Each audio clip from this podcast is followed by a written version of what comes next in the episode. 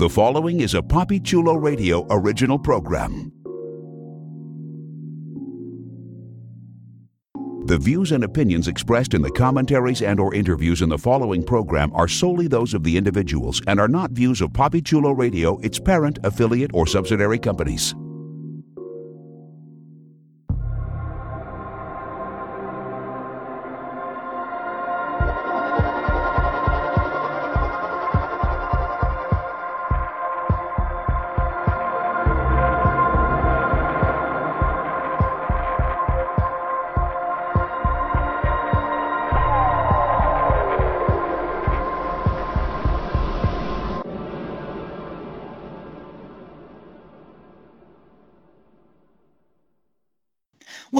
Central City Citizen, the unofficial The Flash podcast, a PoppyChuloRadio.com original series. Poppy Chulo Radio, pop culture on demand. Today is Wednesday, October 16th, 2019, and I am your host, Professor Echs. During this podcast, we're going to recap, review, and dissect the latest episode of the CW series The Flash. Please welcome my co-hosts, Millie Wood. Hello. Brittani Garcia. Hey, everyone. And Jeffrey Arauz. Welcome back, everybody. Let's jump into our recap of Season 6, Episode 2, which was titled A Flash of the Lightning and aired October 15th, 2019. Here's the official synopsis. Faced with the news of his impending death, Barry decides to test whether the monitor was telling the truth, but finds he can't travel into the future to check for himself. He asks Jay Garrick for help and ends up seeing billions of possible futures in which billions of people die, and only one where they're saved, but he has to die to make that happen. Barry's resilience suffers as he finds it hard to fight his fate. Ultimately, thanks to a pep talk from Joe and being needed as a hero, he gets up and decides to fight back. Meanwhile, Cecile's career as a DA conflicts with her identity when she crosses paths with a villainous metahuman who isn't all that villainous. Cecile's drive to clear the meta leads to a conflict with Joe and ultimately to Cecile deciding to change career paths from district attorney to metahuman defender. Let's check in on the ratings for season 6, episode 2. The episode was viewed by 1.28 million total viewers and had a 0.5 in the demo rating. Both of those numbers were down a bit from last week. So what was everyone's initial reaction to the episode? Brittani, you're back for the first time this season. What was your initial reaction? All right. Uh, I'm glad to be back.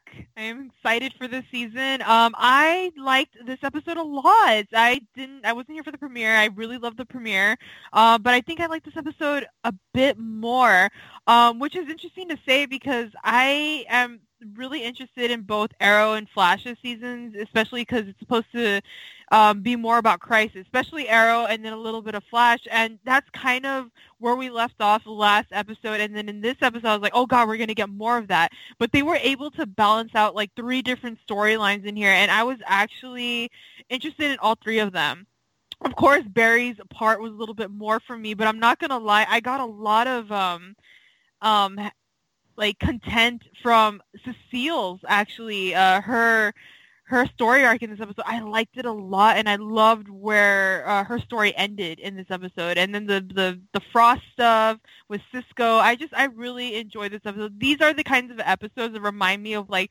why I like both like you know the intense episodes of Flash where something serious is going on, but also the lightheartedness, and then um, the other the other real world issues like with the metas and Cecile and what she's doing. And I love how it kind of works because the the Flash has a really big cast, and sometimes you're kind of like, how does that work? Well, they made it work in this episode, and that's probably why I liked it so much. Millie, what was your initial reaction to the episode? I really enjoyed it as well. I was a little skeptical um, coming off of the. It was a strong premiere, but as Brittani is, I'm also a big Arrow fan, so balancing that out. But I really liked it. I had, I thought that there was so much more structure in this as we see compared, you know, the previous seasons. I think that really helped um, keep everything straight. Everyone had their own thing that they're working at, but sometimes they kind of intertwine together. I really enjoyed that. Barry's whole journey that we he went on to talk to Jay Garrick and kind of figure that out. I thought it was really interesting. I mean, I'm super pumped up for the crisis, so any, any nuggets they're going to give us, I'll definitely eat it up happily. Um, but I also loved that Joe got to be this wisdom back again, and then Iris has some good points at the Citizen. I think Candice did a great another another great job this week as well. So I think it was really great. Um, I loved all the storylines, and I think the, storyline with like Killer Frost and Cisco, it was fun. It was just that little bit of fun comedy, but it wasn't kind of like forced. Like I felt we had some at some points last season. And Jeff, what was your initial reaction? It was a stellar night for programming on the CW. Uh, both uh, The Flash and Arrow delivered. We've sort of been talking about both the shows because they're both of them are uh, the lead up to Crisis. They're that's what their storylines are, and I thought The Flash was spectacular. I, I loved uh, every moment of the episode. Everything was really fascinating, and I thought all of the storylines were really, really interesting. And surprising no one, I agree with you guys. I thought it was a very, very strong episode. Uh, you know, some interesting themes that we'll delve into, uh, and uh, and possibly we'll talk about this. Uh, you know, setting the scene for uh, you know some some interesting stuff to come. But before we get into our thorough recap of the latest episode of The Flash, here's our announcer with a few special announcements. Binge listen to your favorite Poppy Chulo radio podcasters discussing some of your favorite television shows. Visit poppychuloradio.com slash podcasts for a complete list of all the podcasts that we produce. You will get up-to-date information on whether the podcast is currently releasing new episodes or if it's on hiatus. You will also be able to click a link to either take you to Apple Podcasts, Google Play, or the Poppy Chulo Radio archives to download the podcast. To binge listen to your favorite Poppy Chulo Radio podcasts, visit poppychuloradio.com slash podcasts. Would you like to be one of the podcasters on this podcast discussing your favorite television show? Email talent at poppychuloradio.com. We are always looking for new voices to add to our collection of podcasts. To become a co-host you must be at least 18 years old. You must be comfortable sharing your opinions. And you must be comfortable using Skype. There's no podcast experience required. So if you think you have what it takes to be a Poppy Chulo Radio on-air personality, email talent at poppychuloradio.com. We look forward to hearing from you. This is a Poppy Chula Radio special announcement.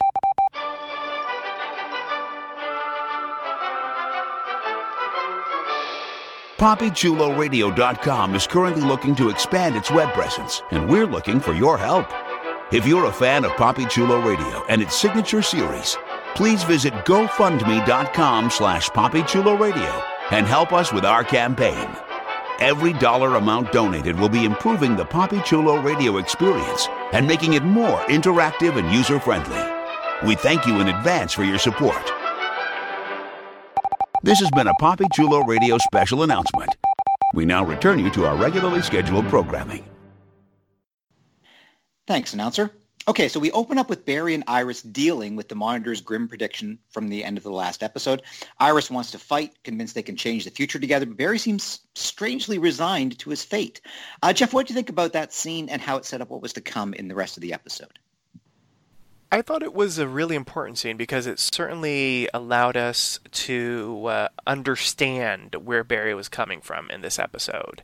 And uh, he seemed pretty much ready to uh, to like take on his fate, and uh, he wasn't the the type of Barry that uh, seemed interested in finding out how to stop it. He seemed kind of like accepting of what was to come and as if it was inevitable as if you know nothing could be done to stop it so that was an interesting point to have him at the start of the episode because clearly uh, the storyline for the episode was to maybe uh, give him a little bit of, of hope in a sense, or at least to um, to accept what was coming in a more positive way versus looking at it as oh uh, I need to die. So uh, I, I thought bring like starting him off at the really low point where it was more negative than positive uh, was really important for the journey that he went on in the episode. And speaking of that journey, uh, you know, Iris decides they should fight back. Barry seems, you know, kind of resigned uh, early on to his fate, but, you know, he decides to check the monitor's story by going to December 11th, 2019, to see if he really did slash does disappear. Uh, so, uh, Brittani, what did you think about the plan and uh, him running into a wall of antimatter on the way? Oh man, I I honestly I expected something to go wrong because it was it's way too easy for Barry to have like these tools at his, at his disposal. Like, oh, I'm just gonna go into the future. And I'm gonna find out what's going on and whatever. And because they made it a point uh, last episode to say the Flash has to die, I was like, is he really going to be able to see that? Because you know, I know he's trying to travel the day. He said the day after, right? The day after he supposedly died. I was like, nah, they're gonna there's gonna be a blockage. There's no way he's gonna be able to see what's going on there. They're gonna have to try and find some kind of loophole that's not gonna give us everything. Because if there's anything that I've learned uh, after watching Arrow's episode and this one is that we're going to get this mystery um, being broken down like as slowly as possible, but in the way that like is, is okay with us. Like we're not going to be too impatient. We're going to go on this journey with every, with, with these characters. So seeing that Barry couldn't go in there, and he's like, I have to find another way. I have to go and ask Jay for help, or, or he figures out to go and ask Jay for help. I was like, I like this. I like that it's not too, it's not easy for Barry to go and figure out what's going on, but I am on his side. I want to know why he has to die. Like we know why. Well, we don't know why Oliver has to die, but we we're we know that for Oliver. So why does Barry have to die? Why does he have to? We thought it just he had to disappear. Why does he have to die here? But I'm glad that Iris was able to kind of you know lift his spirits a little bit because let's be real. Barry's always going to do the right thing because that's always been his character that he's gonna like jump in there. But now he kind of has you know, he has Iris. He has people that he worries about um, and so that's why he needs to go and do this. He needs to, he needs to find a way to keep his spirits up, and I'm glad that Iris is able to do that. But it makes sense why Barry's more, you know, reluctant. He's kind of more accepting of like, oh, I have to die for you. But no, I, I like that he's kind of trying to find his way. But I'm glad they're not making it easy for him. Uh, you mentioned the idea that uh, Barry goes off to consult with Jay Garrick. We haven't seen Jay in a while. Um, mm-hmm. I think we saw him briefly last season. He seems to pop about once a season. Uh, but uh, Millie, what did you think about uh, Jay's return and the surprise reveal of his wife, Joan? I always love when Jay comes and gives that that wisdom to Barry because I think Barry needs that kind of guiding hand with the with the power he has of the Speed Force and being fast. So it's always fun um, when they get to interact I thought the the introduction of Joan was great. Um, of course, I had to Google that, but uh, realizing it was from the comic books, I really enjoyed that. And um, I love the the moments they had when Barry's, you know, first recognizes who she is um, and tries to keep that to himself. That was a really good kind of um, soft moment. I also love how uh, Jay basically just gave us a, just a, you know, map of Easter eggs with the whole multiverse, um, showing him kind of plotting out uh, what's going on and then kind of pointing forward of what was going to happen in the next hour and Arrow. So I think that uh, it's really interesting how intertwined it's all going to really become. And um, I kind of hope that Jay will kind of be there um, popping up throughout the, the first half of the season if he's going to play a bigger part um, leading up to the multiverse. That'll be interesting. Or to the crossover, that'll be interesting. Uh, conveniently, uh, Jay has been looking into the antimatter incursions on his own, and even more conveniently, he has a way to send Barry's mind into the future past the antimatter barrier. Uh, but when Barry does so, he sees billions of futures, and we get to see one where a red mist of antimatter is destroying everything Barry loves. Uh, now, we've talked about how Crisis is going to be foreshadowed in Flash, uh, and this certainly seems to raise the stakes for the crossover and you know give us our first real taste of, of just how bad uh, crisis could be. So uh, obviously it leaves Barry shaken, but uh, how did the panel feel about it? I'll open this one up to the floor. How did you guys uh, feel about that scene, and was there anything that, that particularly struck you about it? It was very Doctor Strange of them. You know, with yeah, Doctor that's, Strange. that's the problem. So much has been done in Marvel that everything they do, I think, oh yeah, just like they did over in yeah. Yeah, so that was that was kind of cool. If it was a little wink at that, maybe. Uh, I thought the most interesting thing of it all was the fact that Cisco was dressed as Vibe. Oh yeah. Mm-hmm. He had his little Vibe suit on. What does that mean? Does he get his powers before yeah. Crisis? I saw that as well, and I'm, I'm sure that was uh, you know an intentional little thing to to keep mm-hmm. us in. Mm-hmm. Could that be a vibe from another Earth? Yeah, uh, exactly. Is the human cure reversible? Mm-hmm. Who knows? Yeah, so that was the most interesting thing. Uh, before that, the fact that Jay knew that the antimatter was on Earth too, I thought that was a little nice hint for what was going to happen on Arrow as well. There were not lots of little hints during that entire sequence of like what was to come, and uh, I thought all of it was really interesting. And then, of course, you know, when the Flash sort of uh, disintegrated before our eyes, I thought that visual effect was really nice.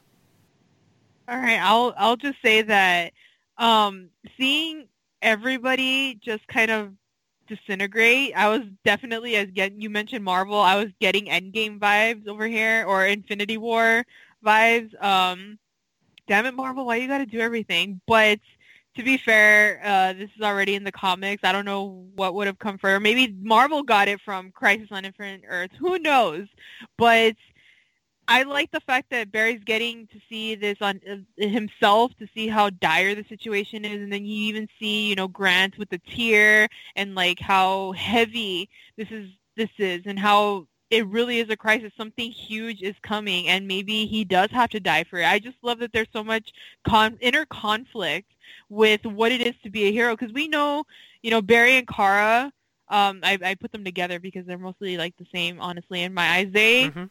will run into danger for eh, for protecting innocence, for doing anything like that, and just for him to see to struggle in this episode with what that means truly after six years of being a hero, like he he's yeah, this is heavy. This is some heavy stuff, and we see um, Ralph, we see Vibe, we see Frost, and then we see Iris as the last one to die. And I think that's the one that probably hits him the most, especially given that he talks to her later about it. But that was heavy. That was crazy. I just, oh, I don't, I, I'm ready. The crisis is coming, and I'm ready. Is that kind of bad of me that I'm kind of excited? I want to see this happen. not to, not to Well, ours, you you love death, so this should be Oh my great for you on gosh. many She levels. does. Yeah. Uh, Yeah. Millie, what did you think about our first taste of Crisis? I liked it. I I think it definitely does the job of stepping up the stakes. I think because of um, it's good to visualize. I think Barry really needed that kind of kick to understand that it is of this weight and that the monitor is not yanking his chain or anything like that. Um, that if if they let it continue, like he that will become his actual like reality. Um, I think that the way they did it the way they like the CGI and everything like that um, was very really cool and very like on point. I enjoyed it. I mean, I guess they could definitely take bigger book out of Marvel's chapter A and then just make them become dust. I guess uh, melting away in red's the best they could do. Yeah, I agree, uh, Millie. I think it was a great way to sort of set the stakes uh, for this season and the stakes for Crisis. You know, Flash is used to dealing with, uh, you know, uh, pretty serious things, but this is, uh, you know, a threat of a magnitude they've really never faced, uh, and especially with a ticking clock going to it. I thought it did a really good job of, you know, establishing not just for the viewers, you know, how big a deal Crisis is, but also for, you know, Barry in particular. Uh, and uh, and obviously that hits Barry because uh, Joan and Jay take Barry back to Earth One so he can be with Iris. But we really see Barry at his lowest. He's convinced he's going to die. He seems very fatalistic. Uh, um, uh, so that, let's stay with you, Millie. What do you think about Barry's reaction? Is it in character for him? Uh, and what do you think about the scene that we got between Iris and Barry, where they're dealing with the fallout from what he's seen? I think that it is in line with Barry. I mean, he started the show really optimistic, but as you know, we go through five years. I think that the reaction we got from him kind of makes sense. Um, he's he's lost a lot. It's really come to him, and so the way that they open the sh- the episode kind of makes sense. Where he's like, he doesn't want to do this. He doesn't really. He's ready to like accept fate and not really fight. I mean, you keep getting knocked down. How many times are you gonna get back up, right? Um, but I think that also sets up for a really great moment between Iris and him where uh, he is able to lean on Iris and strength as well. Um, and sometimes what you need, right? A reminder of what you're fighting for. I think, again, that's what that does is, um, you know, Iris is always by your side, but to see that um, and then have her voice, I think, is kind of what he needs at this moment. I think it's so, it's a good idea to do an episode two, so now you can take that forward and gets all that kind of motivation leading up into the crisis. So he's basically good to go now.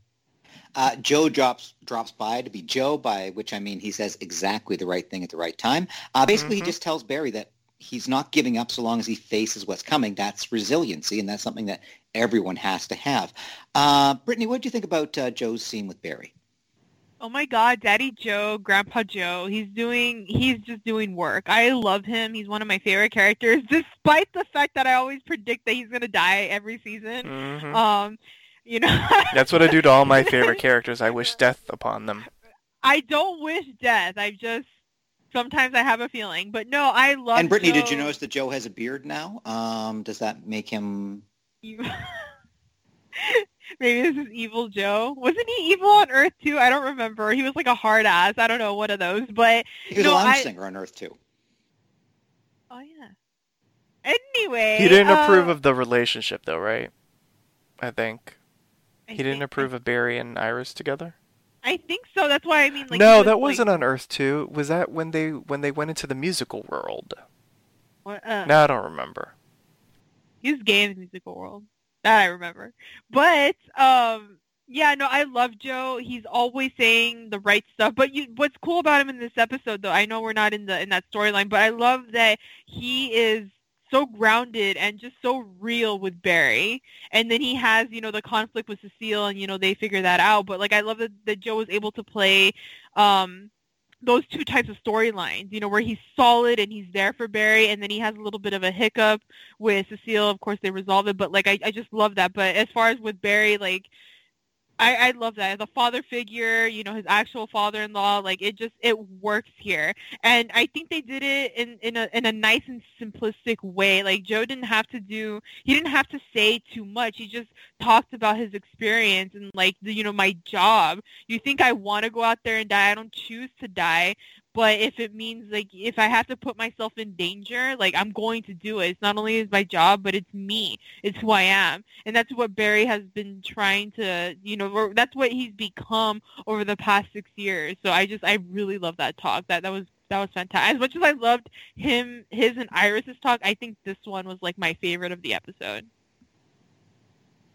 Uh, over in our main subplot, Cecile is conflicted over a case. As DA, she has an open and shut case against a metahuman named Allegra Garcia, but her powers tell her Allegra is innocent. Uh, Jeff, what did you think about Cecile in this episode and this particular use of her powers? Cecile, D.A. Cecile Horton was fantastic. This might be one of the Enjoy final- saying that. You won't be able to for much. I know I was about to say that this might be the final time uh, during this podcast that I can actually use that line. But D.A. Cecile Horton was fantastic. I love Cecile. She was fantastic in this episode. I could sense from pretty much the start of the episode, maybe not the start of the episode, but maybe uh, you know a couple scenes into this storyline that she was no longer going to be the DA, just because I could really see how her uh, emotional, empathetic powers were um, were really motivating her into a new profession. To be quite honest, especially like after all the drops of like, you know, the public defender's office, you know, is understaffed and this, that, the other, and we could see that the uh, public defender for Allegra wasn't really doing anything.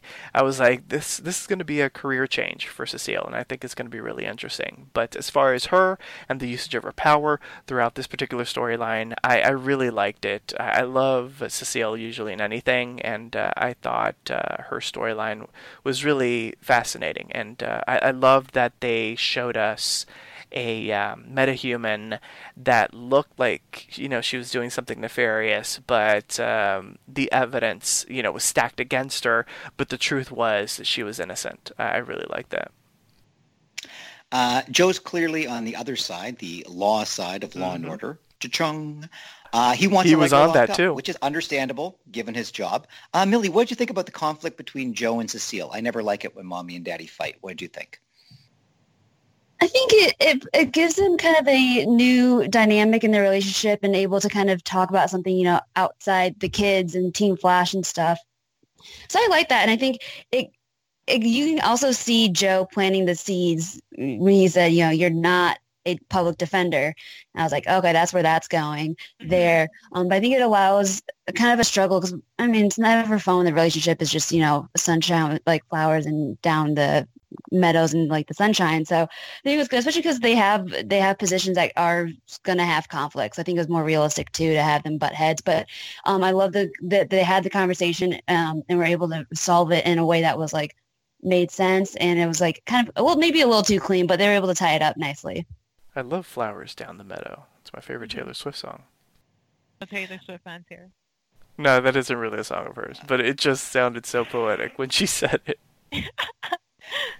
Uh, no, and and yeah, and getting back to that, I think you know a, a lot of it does come out of their characters. You know, it, this is this was not a conflict that felt staged for the episode or to force Cecile into this decision. You know, this is who Cecile has been. This is who Joe has been. Now, maybe Joe's a little you know, stronger in these opinions now that he's the uh, uh, the captain uh, rather than just a detective. Uh, but I did feel it, it, was played out well, and it's nice to see you know two adults having a mm-hmm. you know a mm-hmm. mature dispute that doesn't end with you know screaming and something that has to be stretched out over six episodes uh, of uh, of lies and uh, stuff like that. Uh, you know they they resolved it quite nicely. Grown ass. Um, and yeah, and, and again, it, it's nice to have that on the Flash. You know, to have that you know that older, you know, more experienced couple that that you know uh, you know, has, has experienced life uh, and is not treating everything like a, a teenager as many shows do. Um, so Cecile turns to Team Flash for help uh, with Iris and Ralph digging up some details about Allegra's cousin Esperanza. Turns out she was kidnapped by a shadowy organization that's apparently training metas to be killers. Uh, so what do you think about the reveal? I'll open this up to the panel. It was tucked away in the B plot, but uh, do you think this is going to be kind of big going forward, that there's some shadowy organization that no one's ever heard about before, training metas to be killers?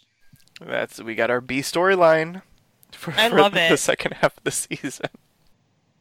Yeah, no, I yeah. loved it when they mentioned that. I was like, "Give, bring on the assassins. Let's let's let's do this." Because I mean, um, I'm all over Crisis right now, but I really love how they they're putting Cecile like as the as the public defender of metas, and then they have like the assassin or like a secret organization with training metas to be assassins. Mm-hmm. Like I like that. That is that is great. That's like probably the first time I'm, re- or in, in a while that I really like a storyline, a B plot storyline for the Flash. I'm really into that. I don't know why. Am I? I'm just weird, right? I, no. I want characters to die. I keep oh, predicting oh, deaths and. Well, no, no, I no. Like you're. Assassins. Oh gosh, you're not weird because hold up, Agent Odell, are you out there? Oh my god. Ooh. Hello that might be interesting. Um, but I was thinking, and you know, as you were saying, you know, uh, just sort of having that, it, it sort of sets up. Hold on a sec. Yeah. the dog thinks that it's Agent Odell too. Could you imagine if Agent Odell is behind that?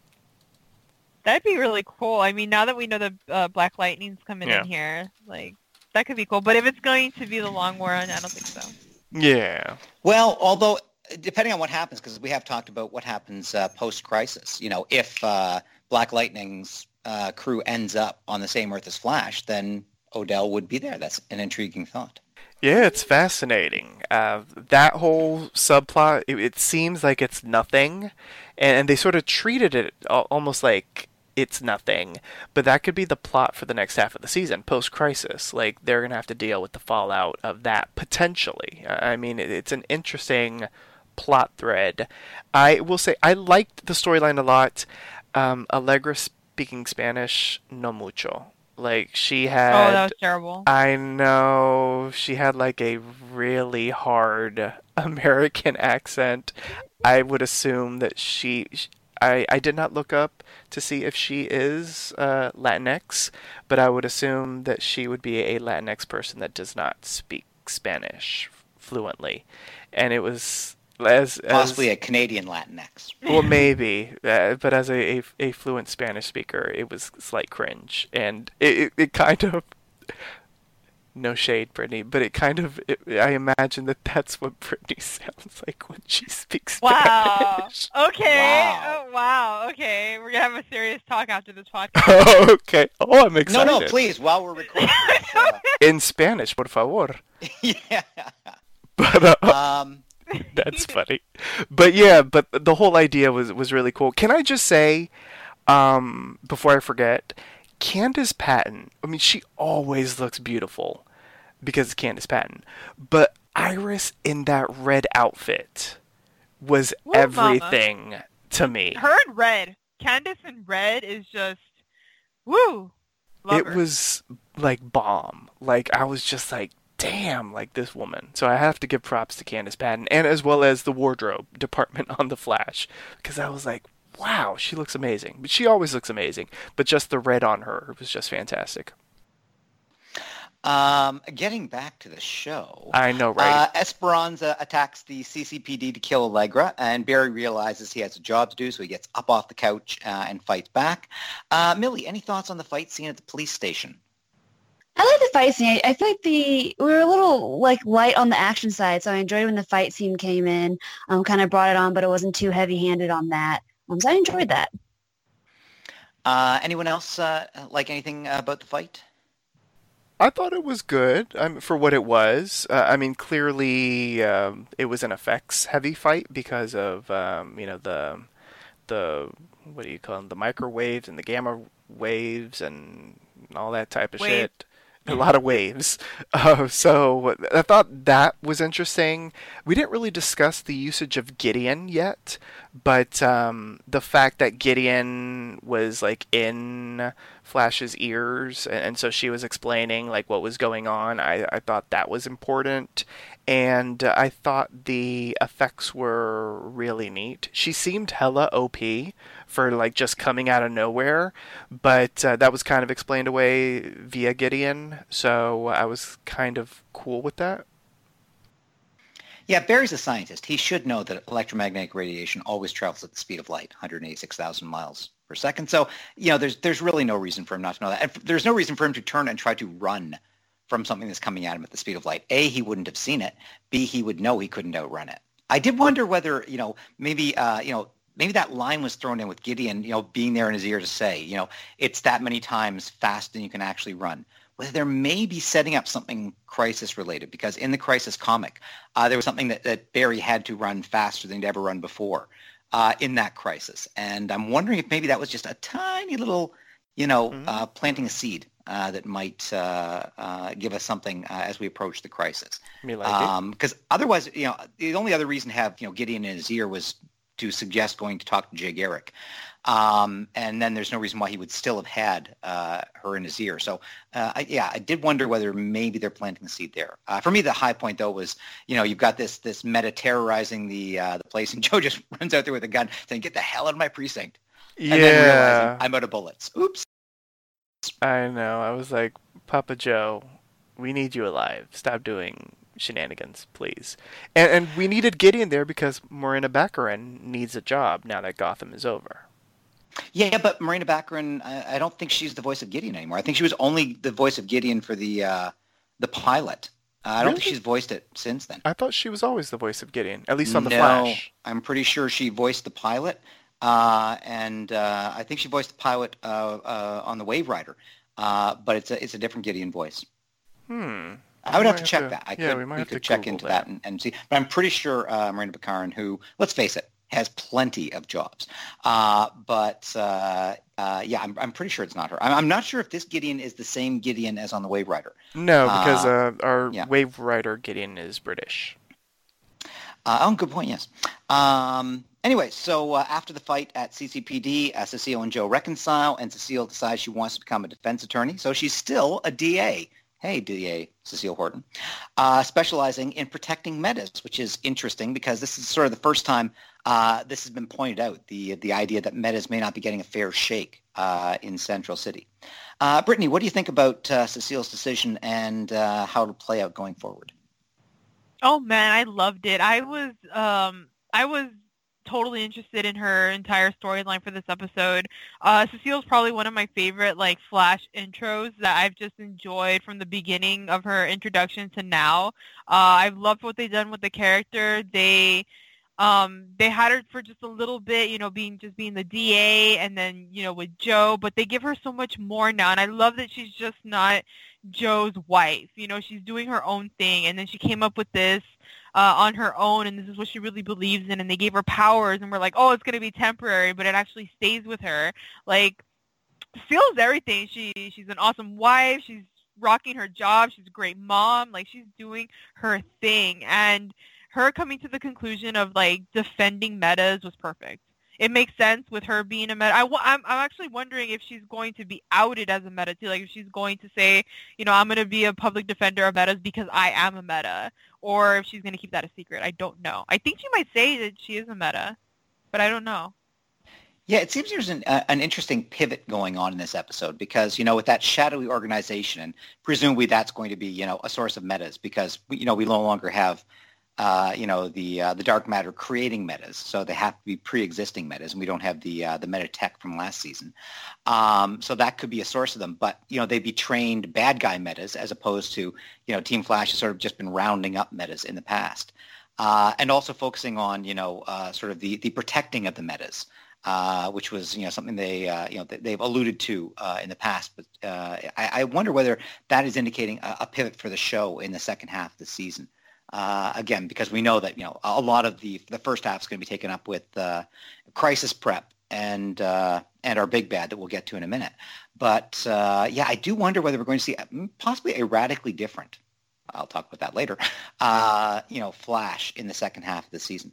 Well, we also have to remember, and this is something that I always bring up when we talk about post crisis, since all of the Earths, at least we assume, are going to merge, that means Supergirl will be on our Earth. Uh, I say ours if we're a part of the show, which we kind yeah, of. Yeah, I was going to say. We talk about it. Not your Earth. I know, but w- they will be. We assume on the Prime Earth. Uh, that means alien threats will become a reality on The Flash, much like on Supergirl, even though they have featured metas in the past, but the meta threat will also become much larger in uh, the Supergirl world. So uh, they will have a, a lot of different avenues to visit post crisis. Um, so uh, we did have a C plot this week. Uh, you know, one of those rare weeks where we get uh, three plots. Uh, as we saw last week, Killer Frost is trying to get a life. She starts by going to an art show and basically being a dick to all the artists. Uh, we later get a sense of why, but uh, without getting that reveal, Millie, what did you think about Killer Frost's initial scene? I thought it was. It took me a second to like really click, and I was like, okay, so we're going back to basically like Killer Frost has absolutely no, no personality or like uh, was EQ at all. I thought it was very, you know, a little cringy, but I also enjoy it at the same time because I think that um, it does allow her to have some fun, and it definitely allows um, the actress to have some fun. I think uh, be a little kind of on the the more dislike side. I feel like Caitlin's always such a like very nice character. Doesn't really get be offensive in any kind of way like that. So I feel like it's kind of fun, um, as much as it's also kind of awkward. Uh, later in the episode, we find that Killer Frost is a bit of a frustrated artist herself. She's just looking for a way to express herself. Uh, and now, Killer Frost has been, you know, as, as I think, you know, uh, Millie was just, just saying, she's kind of been a one-note character in the past. So, uh, Brittani, what do you think about this new take on Killer Frost and what it might lead to going forward? Um, okay, I totally love this. I love that they're giving Killer Frost something uh, besides just being, you know, an alter ego person. They're, they they want to give her something more to do. But I am wondering, um, what what happens if she like falls in love with somebody? Like, how does that work? How does she? How does how does both um Caitlin and Killer Frost live separate lives? I'm really wondering how they're gonna do that. Like, I, I like this, but I'm still kind of hazy fuzzy with like the end game here. So I'm kind of like I'm like, yeah, writers do this, but I also don't know how this is gonna work. But you know, Flash can kind of make it work. I'm hoping the writers know where they're headed with this. Um, and I enjoy Frost. I, I love her. I think it's great, and I love that she's into art. She seems like a oh, I can't think of the anime term here. Yes, I am the anime weeb here.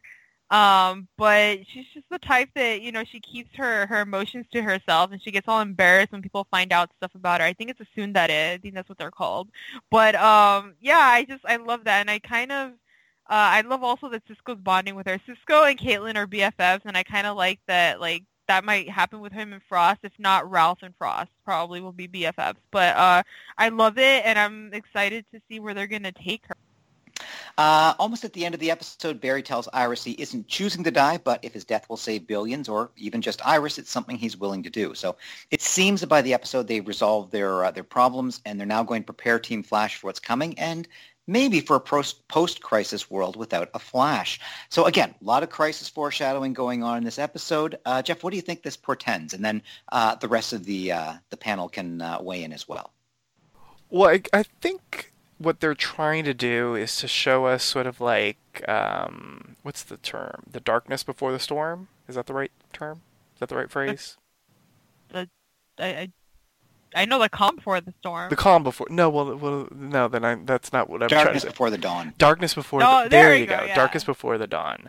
I think that's what they're trying to show us because you know they're sort of stripping our people's hope away a bit because Barry has come to the conclusion that you know because of these sort of like billions of permutations of like what could happen like the one that works, the one that saves everybody, is where he dies. So he is accepting of his fate, and he's not necessarily accepting it in a way that um, he's giving up on. Uh, you know what's to come it's just him accepting the fact that he needs to die to save not only the woman that he loves but the rest of humanity so the fact that he has come to that acceptance so early makes me s- believe that he's not going to die. And uh, I, I am kind of intrigued by the prospect of seeing Barry basically as a dead man walking, like, you know, experiencing life, having accepted his own fate, probably mentoring his friends on, like, you know, being the best hero that they can be, sort of like maybe flashifying them so that his legacy will live on post crisis because he thinks that he's going to die. And that's what leads me to believe that he probably won't die. How that happens, is it the whole Oliver Queen scenario because of the deal that he has made with the monitor? I guess we're going to have to wait and see. Will they somehow change the future in a sense so that Barry doesn't die? We're going to have to wait and see. I really don't know what the lead up is going to be like, but I feel like we are going to see a Barry that has fully accepted that he has to die, but um, he's going to use this time that he has left in trying to shape his team as as much as possible so that they can carry on his mantle post crisis. What I'm hella intrigued about is uh, where's baby Nora? You know, if the idea is that they will see Nora again, and that was a big theme in the season premiere, Iris is going to have to get pregnant soon. So maybe that's also a hint that um, that Barry isn't going to die because initially he would have had what year was it? It was like a 20, 2024, so he would still have what is that um, four and a half years, I guess, before they needed to get pregnant. So uh, since it has moved up, does that mean that there won't be a baby Nora in the future? Or does the fact that there was a baby Nora, does that mean that um, that uh, Barry will survive and, and things will change? I don't know. Stay tuned, everybody. There, there's a theory that um, the Nora was like a different timeline, and then since uh, um, she was from the timeline of Crisis or something like that, or I don't know, the one where he vanishes. Well, if that's not going to happen in this timeline, then we're never going to get a Nora. We're actually going to get the Tornado Twins because that's actually a line that we got last Mhm. season, or was it the season before? I don't know which season. This house is bitchin'. Yeah, We're well, gonna need more the- diapers. we're gonna need more diapers. So that's why I think that that she's gonna ha- end up having the tornado twins because that's what people were thinking last season with Nora. They're like, why didn't she mention her brother? Why didn't she have a brother? It's because in that timeline they only had Nora, and in this one they're gonna have the twins.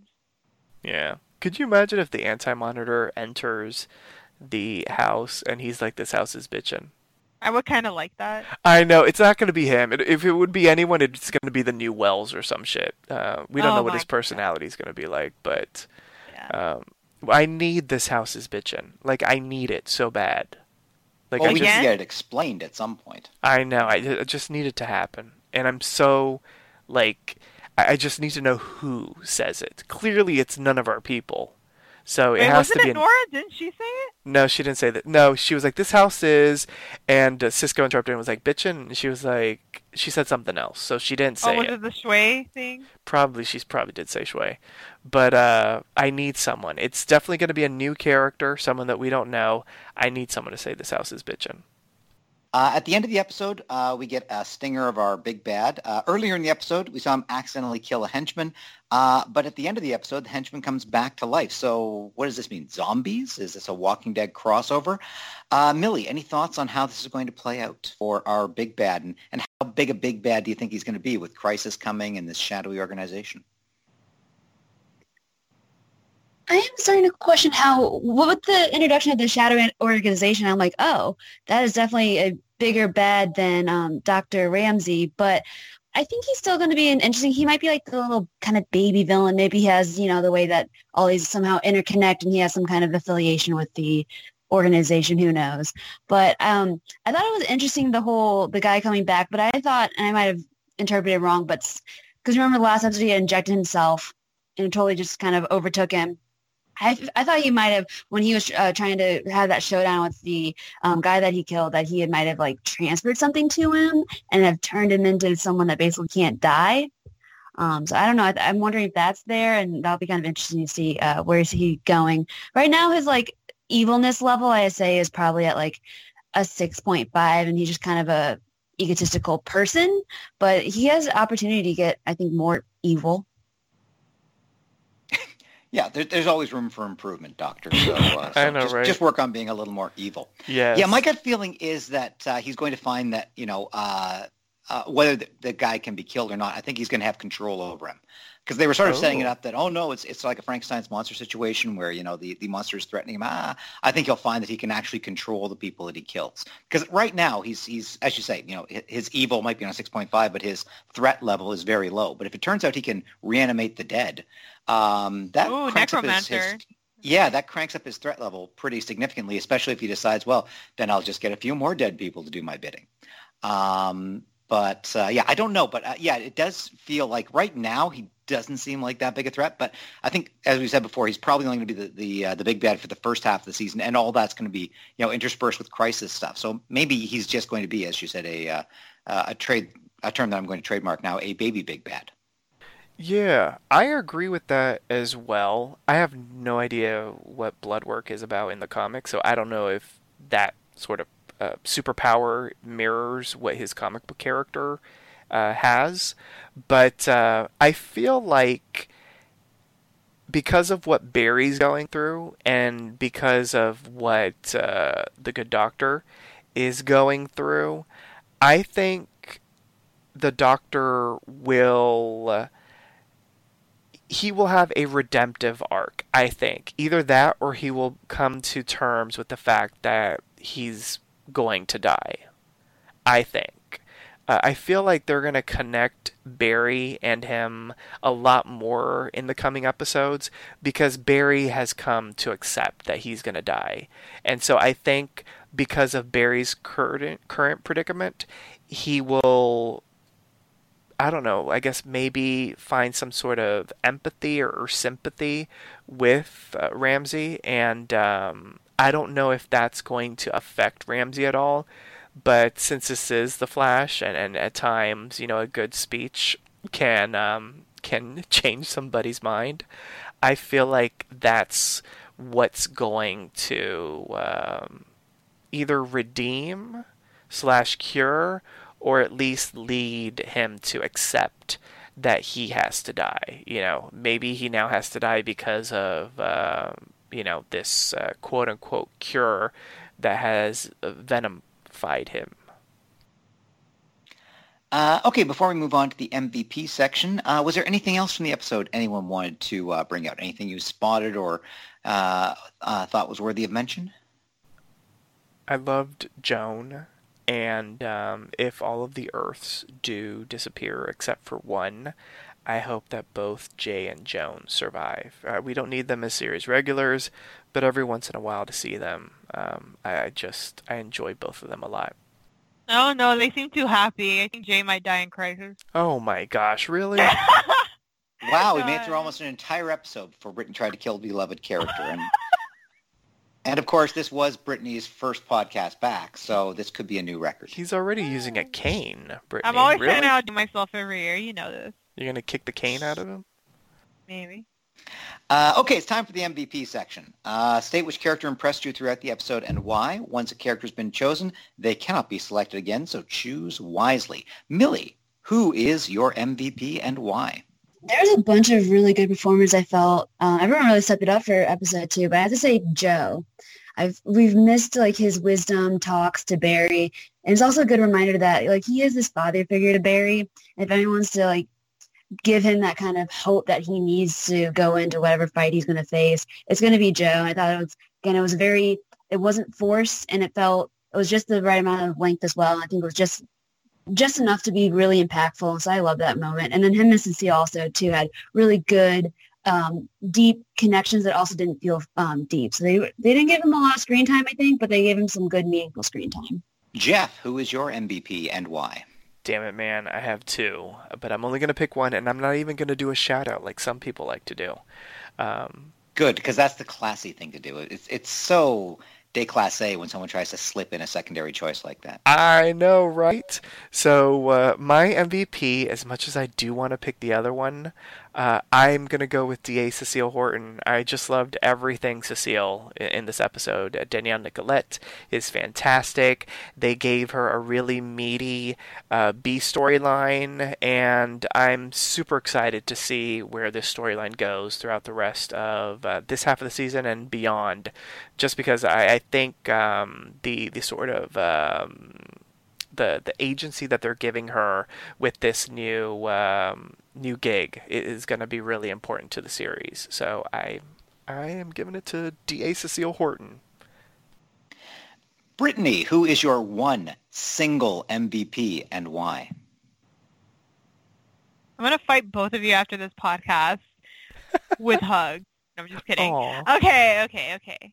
Um, all right, my MVP is going to go to Cisco. I know I didn't really talk about him that much in this episode because I, I was interested in the other storylines, but um, I love Cisco, and I think there was a lot of like theories that the actor was leaving because he was taking away his vibe powers. I still don't know the reason for that, especially if he's still a series regular, and it looks like, as you said earlier, or that you pointed out, Jeff, that he's in his vibe getup uh, in that um, that flash forward kind of potential future. Like I'm wondering what was the point of, or what is that arc about? Like it seems kind of meaningless right now. So I hope the writers have something for him. But aside from like the seriousness of that arc, just Cisco in general being a good boyfriend, being a good friend, like that's a lot of the reasons we love Cisco aside from the jokes. And I just really like that while Frost was being a little bit frosty towards his girlfriend, he, you know, he got to the bottom of it.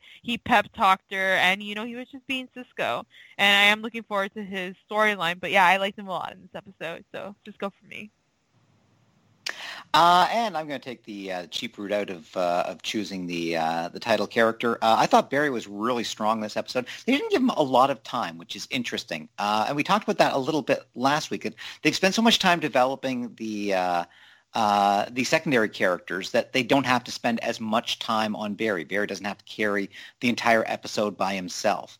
And I thought this was a great example of that. As I mentioned, you know, we have the three C line, the three plot lines going on. Uh, you know, other characters are, are carrying a lot of the weight, but you know, the time that Grant Gustin got, I thought he played very well. Uh, it felt very real, and particularly that uh, that closing scene with Iris, I thought was uh, was very moving uh, and affecting. So uh, uh, overall, I thought uh, Barry was my MVP. Okay, so how would you rate this episode on a scale of 1 to 10 lightning bolts? The point system is allowed, and if you found the episode exceptional, deserving of more than a 10, you may archive the episode in the Flash Museum. Brittani, let's start with you. What is your rating? Oh my gosh. Okay. I am going to give this episode a 9 out of 10. I really enjoyed uh, this episode. It, I've already blabbered a lot about um, having the three storylines. I think it's really rare when Flash can balance out the three uh, storylines and have it all be interesting or fun, or you know, you have one serious, uh, one grounded, uh, or one funny. Like I just really like that they did that here. And um, as you said, actually, Professor Echs, they did have limited Barry, and I'm wondering if that's because what he said in the episode, like I, if I can't change my outcome, like I have to die, then I might as well prepare everyone else like to be ready for a world without the Flash. So I'm wondering if that's what the like they're kind of like getting us ready for that we're gonna have less Barry, even if it's just for a little while post crisis. I don't know. And not that he's gonna die, but maybe he will vanish, but we'll get him sooner, you know, than him being gone for 20 years. So I'm wondering if that's actually something that the writers are actually purposely doing for us here. But I really liked everything that we had, the pep talks, the small laughs, you know, Daddy Joe coming in. It was really good. So 9 out of 10 for me. Uh, Millie, what is your rating? I say definitely an 8.9 lightning bolts. I think it was it was fun. I had a lot of fun watching The Flash, which uh, hasn't been common recently, so I really enjoyed it.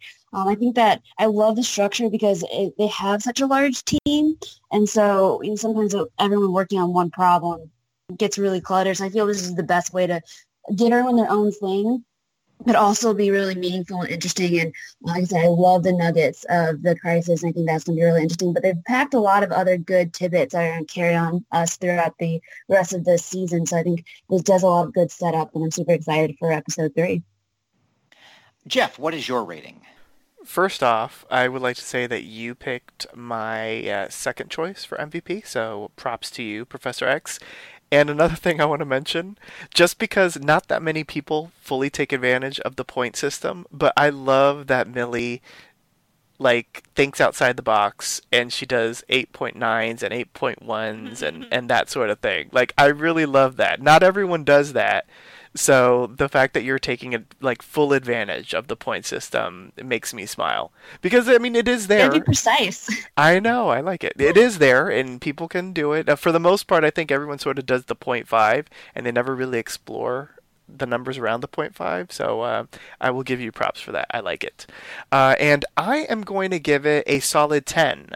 Uh, I thought it was a very, very good episode. It was another spectacular episode for this season.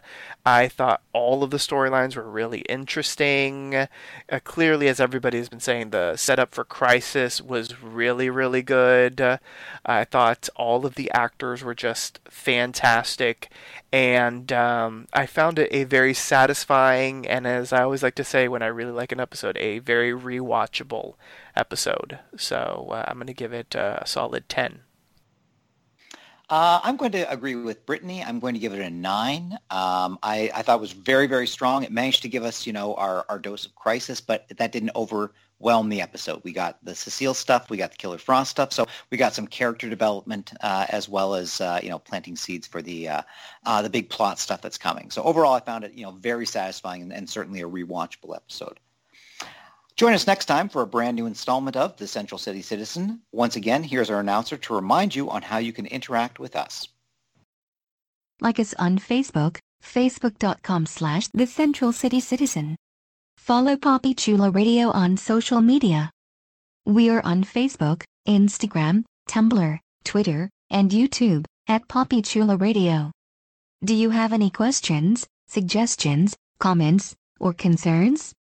Email us via contact at poppychuloradio.com. Help support Poppy Chulo Radio financially by visiting gofundme.com slash poppychuloradio. Are you interested in joining the Poppy Chulo Radio team as an on-air personality or blog contributor?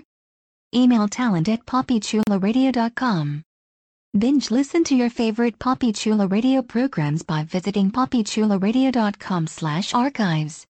You can also download tonight's broadcast and the rest of the series through Apple Podcasts and Google Play. Just search for the Central City Citizen and subscribe. Thanks, announcer. Co-host, please wish the listeners a good night. Millie? Have a good night, Central City. If you want to follow on my social media, I'm on Twitter as at the Asian Nerd. Jeff? Good night, Central City. You can follow me on all social media, Twitter, Instagram and Facebook simply at Poppy Chulo Radio. Brittani. Good night, everyone, and you can follow me on Twitter. Uh, my Twitter handle is at Damon's Lover with two R's and all together. Thanks for tuning in. Download new episodes of The Central City Citizen every Thursday via Apple Podcasts, Google Play, and the Poppy Chulo Radio archives. Good night.